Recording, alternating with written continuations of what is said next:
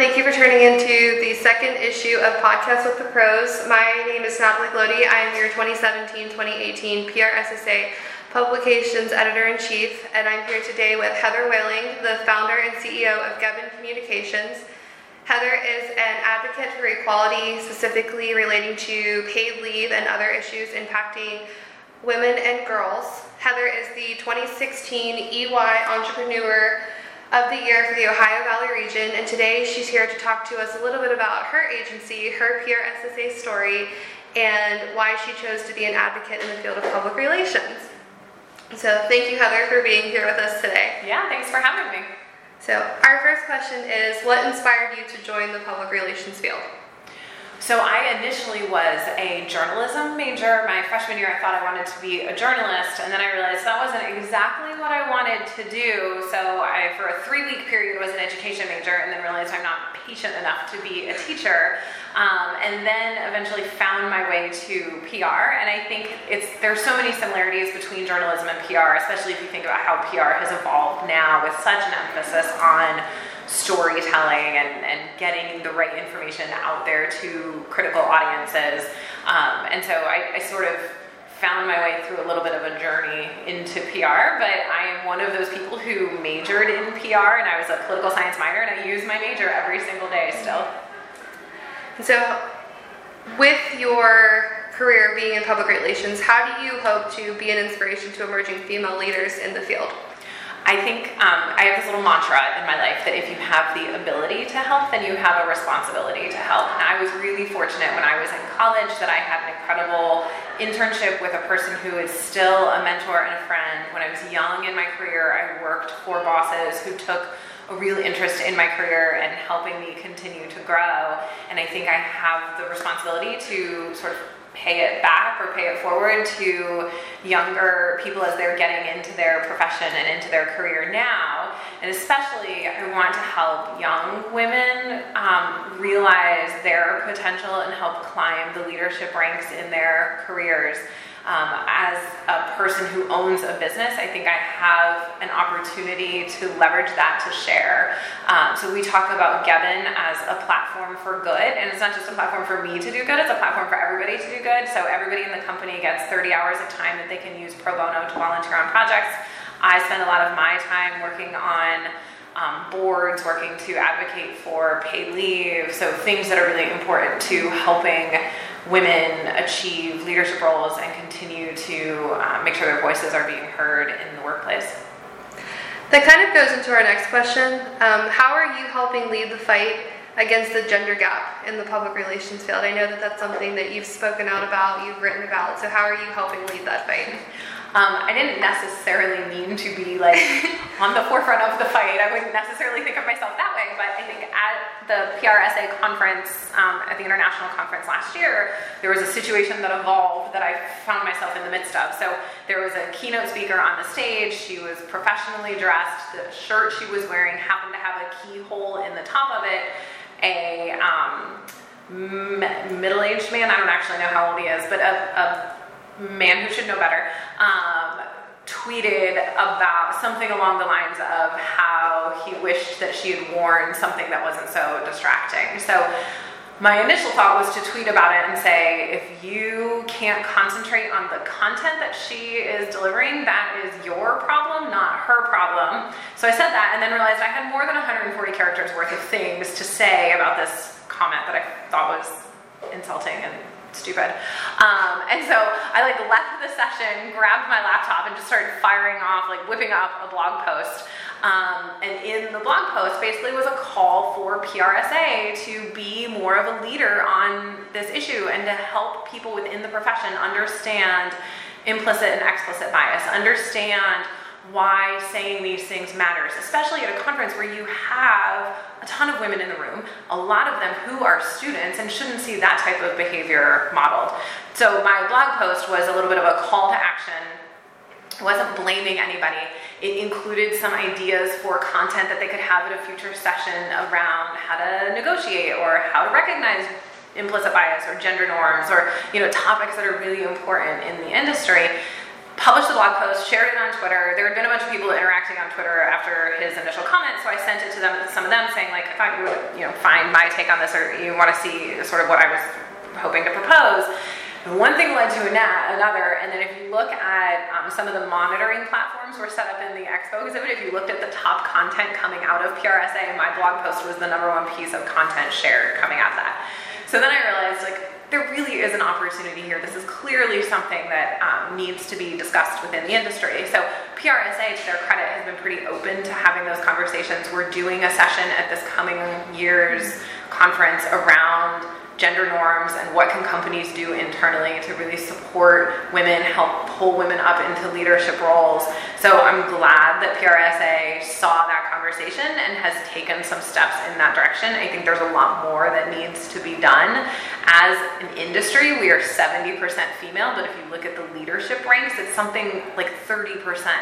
There is a huge drop off, and that's not just by accident. Like, there's clearly something systemic happening in the industry where women are not getting promoted and rising to the top of the industry at a level that is reflective of everything that they're truly contributing to the industry. So there's a lot going on that needs to be unpacked and dealt with in the industry, but I think um, having some content at P R S A will be good, and hopefully um, it'll force people to really look at what they're doing and think about how they're acting. So you talked about the blog post that you wrote during the uh, twenty sixteen P R S A National Conference. As you were writing that, what was going through your head? Did you think that you were going to make that big of an impact with one post, yeah. or was this a total surprise to you? Or I just so I'm a big believer that You, everybody has a voice, everyone has a platform, and you should use that for good.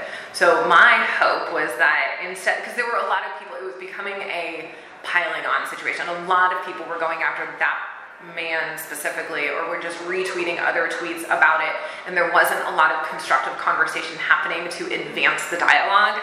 I don't want to pile on, I want to move the dialogue forward. So my hope was that maybe some people would see the blog post and it would help move the dialogue forward. I had no idea that that many people would see the blog post and that it would advance the conversation in such a way, but I'm glad that it did.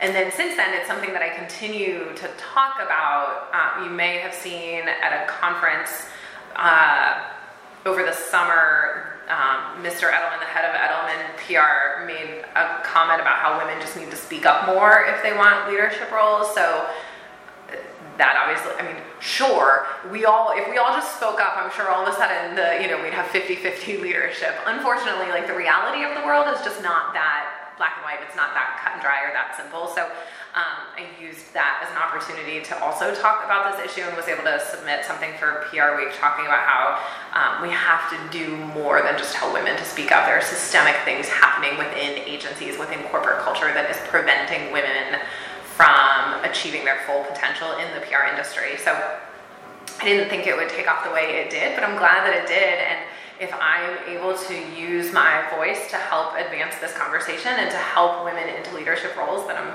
happy to be that person who can do that. I know your blog post made a big splash in the student society, society as well. I know everyone was buzzing about that in Indianapolis during the other sessions after your piece came out, so it impacted us as well. Can you tell us a little bit more about the P R S A Icon session? Are you involved? If so, what kind of play do you have in that session? The one coming up? Yes. Yes. Yep. So yeah, I am leading the session on um, breaking gender norms, helping think about from a leadership level, what can leadership be doing within companies to understand what are gender norms and what happens when we try and put men in a box over here and women in a box over here. How does that limit men and women's abilities to achieve their full potential? So there's an, it's a very interactive session. There's a workshop that we're going to walk through. It's based on something that we've done here in Columbus, Ohio, called Gender By Us, B Y U S, Gender By Us. um, I'm on the board of the Women's Fund of Central Ohio, and we created this Gender By Us toolkit, which is basically designed to help spark conversation. So I'm going to take a version of that and lead that at the P R S A conference, and then from there hopefully open the door to have honest dialogue about what we as an industry can be doing, but more so what as individual people in the workforce, how can you impact change at your company or your place of employment?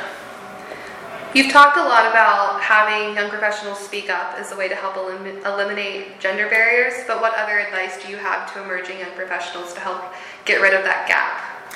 Um, negotiation is a huge one, especially for women coming into this industry. As someone, so I have twenty-three employees, something along those lines, so I spend a fair amount of time interviewing potential candidates, and we always ask them some variation of how much are you making, what are you hoping to make, what is the your salary range that you're looking for, just so we can make sure we're on the same page. And it's amazing to me how many women either undersell or will say a number and then walk it back. So they'll say, I want to make fifty thousand dollars, but if you can't pay me that, then I can make less, and that's okay. Like, no guy would ever say that. So I think as women, we need to be more comfortable asking for money. We need to understand what we're worth and get that amount of money, and we need to be comfortable negotiating. So, and it doesn't all have to be about dollars and cents. There are lots of things in a, a compensation package that can be negotiated, but I think women need to understand you're going to get asked some question around salary, whatever that question is. You need to be prepared to answer it, and answer it confidently, so that the person sitting across from you on the other side of that table believes that you really are worth that amount of money that you're asking for. Even your bio says that you're an avid Twitter user, so why have you selected Twitter as your, I guess, favorite or preferred medium to express your thoughts? Yeah, I love Twitter. Um, so I joined Twitter, you know, two thousand seven, two thousand eight, something like that, like fairly early on, um, and loved the opportunity to connect with people that I wouldn't normally connect with, have conversations with them, learn from them. I just love the feel of Twitter. And then as Twitter has evolved, certainly it has changed over the past, you know, however many years, um, past decade. But I think that Twitter is still this unique platform that you, there is nothing else like it, especially when it comes to breaking news, um, when it comes to activism. There, the feel of a Facebook or a LinkedIn is just completely different from Twitter, and I think that has been crystallized over the past year with the election campaigns and all the, you know, all the stuff that's been going on. Um, there's nothing like Twitter in a situation like that, and I think it's just incredibly valuable. I think that it's certainly still a place for brands to connect with opinion leaders and thought leaders and influencers. Um, I think it's not as easy as just publishing one hundred forty word count, you know, one hundred forty letter character uh, tweet, but certainly there are huge opportunities for brands on Twitter. So I'm a user personally of it, and then we are also able to help our clients figure out how to use it to drive business outcomes. So other than your personal account, what other accounts do you encourage public relations students to follow on Twitter? What are some of your favorite accounts? So there are all of the like standard, you know, all the P R industry trade publications, and there's the like influencers and the who's who of the P R space, and all of that is fine, but, and you should follow those, and they're all lovely people. I would encourage you to find things outside the industry to follow. So who's doing something really innovative in retail? Who's doing something really innovative in sports or in finance? Or um, what are just issues that you're interested in? I think Twitter becomes much more relevant for you if you're actually following things that you're interested in, not just following accounts that you think you have to follow because they're in your industry. Um, so I wouldn't get too hung up on like having to follow certain accounts because it's P R. Find things that you think are interesting and cool and follow those. Find people that you think are interesting and who are really actually engaging and not just, you know, broadcasting tweets out to their however many followers. Um, use Twitter the way Twitter is meant to be used, and you'll get a ton of value out of it. Can you please tell us a little bit about Rewrite the Rules, how you're involved, how students can join the movement, and what exactly the campaign is striving to accomplish? Yes, it's one of my favorite things to talk about, so I would love to. So when my son was born, I have a four-year-old now, when my son was born, he spent the first thirteen days in the NICU. So um, I was obviously in the NICU with him every day, trying to get him healthy so we could get him home and not attached to the machines and all the like scary stuff that happens in the NICU. The entire time that we were there, I was able to singularly focus on him and getting him healthy and what do we need to do to get him so we can take him home. I never once had to worry about if I was going to get paid for that time or if I was going to have a job to get back to. that is a luxury that most Americans don't have. Only thirteen percent of workers in this country have access to paid leave, and only four percent of hourly workers. And those are the people who need it the most. So the vast, vast majority of workers in this country, the day after they have a baby, are either expected to be back at work, risk losing their job, or take unpaid time off. That, to me, is just shameful. Like, I just don't understand it. So here at Gevin, we rolled out Gevin Loves Families. We provide ten weeks of fully paid leave to all new moms and new dads, whether they give birth or adopt. That's a really progressive policy that we've had now in place for about a year and a half. As I started talking about that policy, other business owners or other people in the industry were reaching out to me asking, how do we put that policy in place? How is it working? How are we implementing it? What are the financial considerations? I mean, there's a lot of things to think about when you put a policy in place like that. And I realized that there was a lack of information out there for small to medium-sized businesses who were interested in updating their workplace policies to better reflect the reality of today's workforce. So rewrite the rules dot co is a website that we created. It's a database of paid leave policies. So if you have a paid leave policy in your company, you can go on, you can submit the policy, it gets added to the database.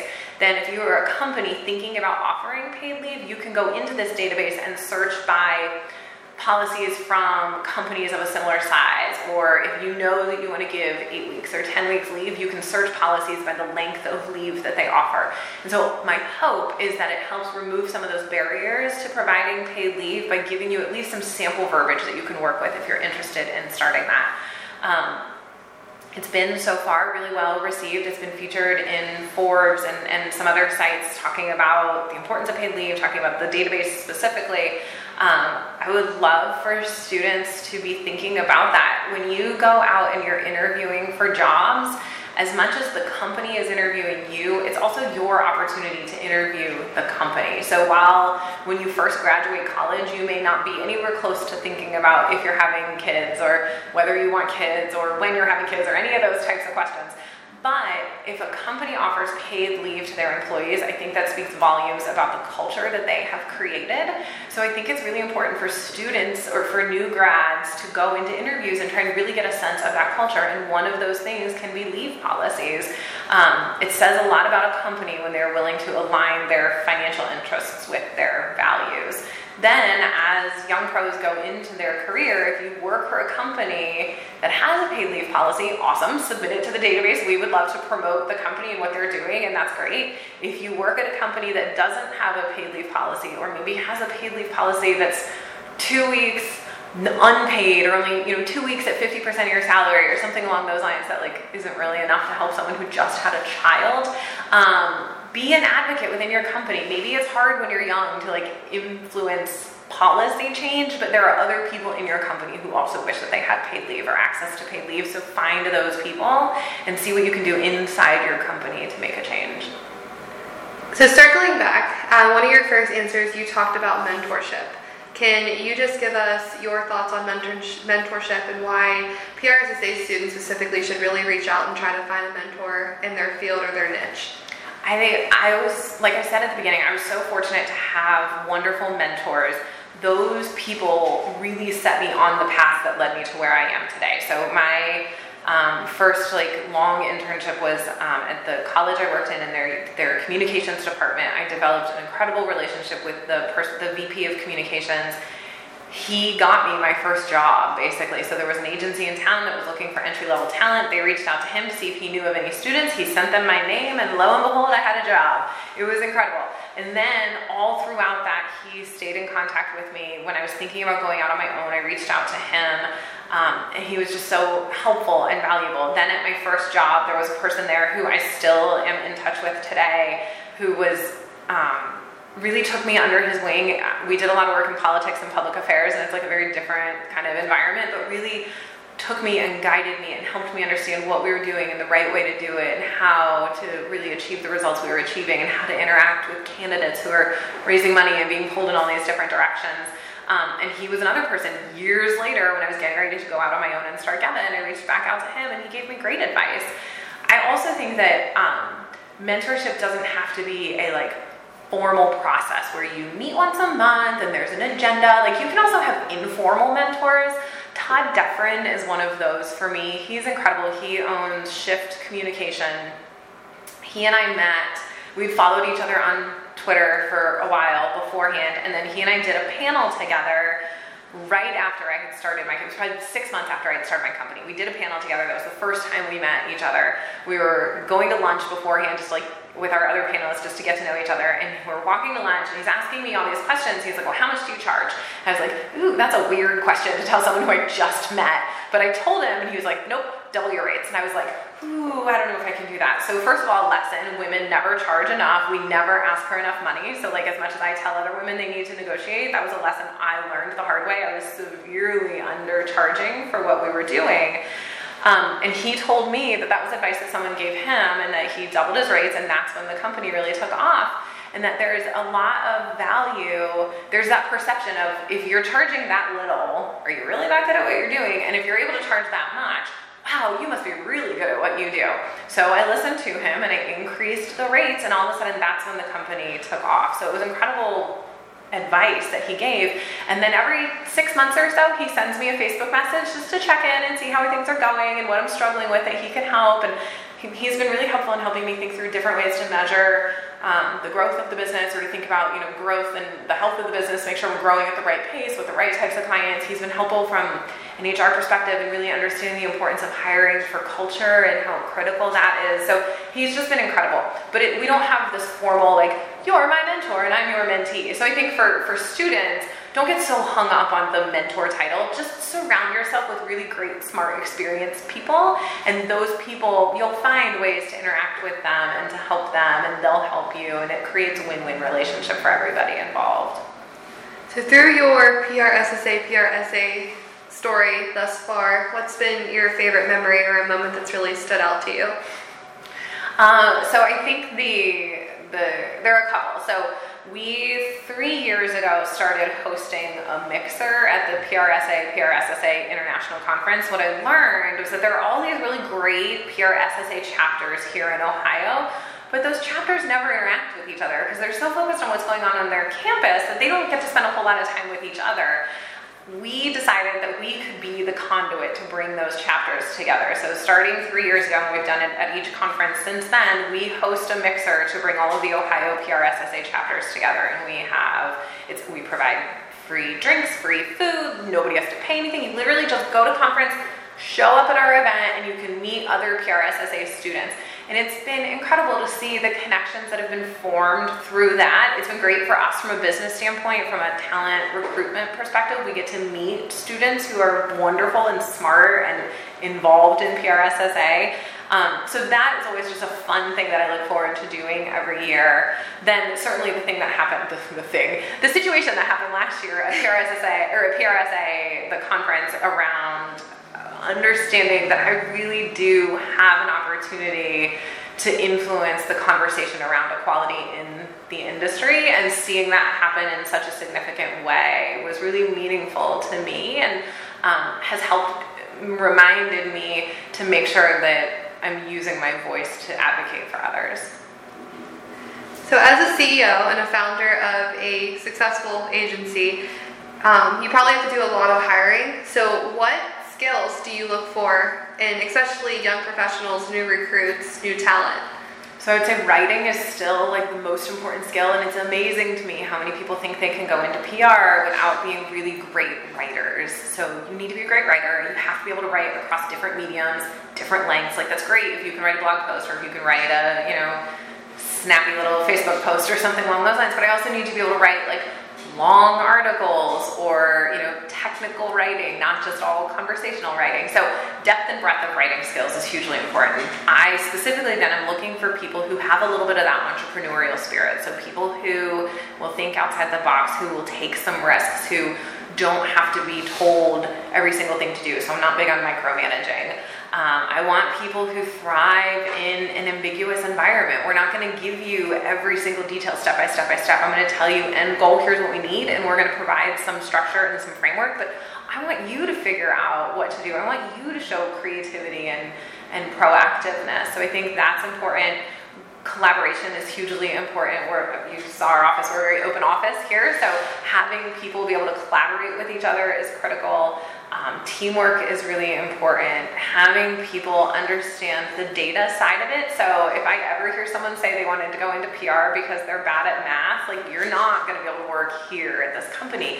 We take a very data-driven approach to what we do. And so I need you to be able to understand how to use math and how to get into Excel and create charts and spreadsheets and that kind of stuff that maybe didn't always used to be a critical skill for P R people. It for sure is a critical skill now. So I think that's an important piece of it.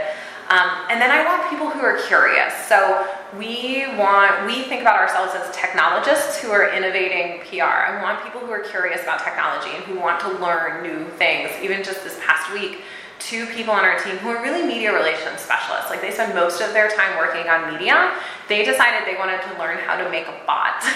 And so we made and launched, so they've been working on it for a little while, but we got the final approval from the client. We launched a bot this week for a client. Like, that is something that A, most P R agencies are not doing, and B, media relations specialists are not typically the person who's figuring out how to learn and build a bot. So that, to me, speaks volumes that, like, they are the right people for here because they're interested in technology, they're curious, they did it on their own without anybody being told that they had to do it. It was amazing to see. So I think those are some of the skills that we're looking for. And finally, why do you encourage students to join P R S S A as well as P R S A post-graduation? I think being involved in P R S S A and P R S A is great from a networking perspective. For students especially, it can help open up doors for potential jobs, potential mentors. It's a great learning resource. So if you have questions or things that you're not sure how to deal with in P R S S A and P R S A, odds are someone else has had a similar experience and can help guide you through that. Um, I also think it shows your commitment to your craft, that you want to continue to improve and learn, and Um, that you take seriously what it is that you do, and I think that speaks volumes about you as a professional. Well, thank you, Heather, for sharing with us. I know I love the content. I know everybody that listens to this podcast will love the content. Um, Heather will be, again, at P R S A Icon in Boston this October, so that's just another reason for all of you to register for National Conference. Um, and then again, follow her on Twitter. Her handle is at P R T I N I. Thank you for tuning into this episode of Podcast with the Pros.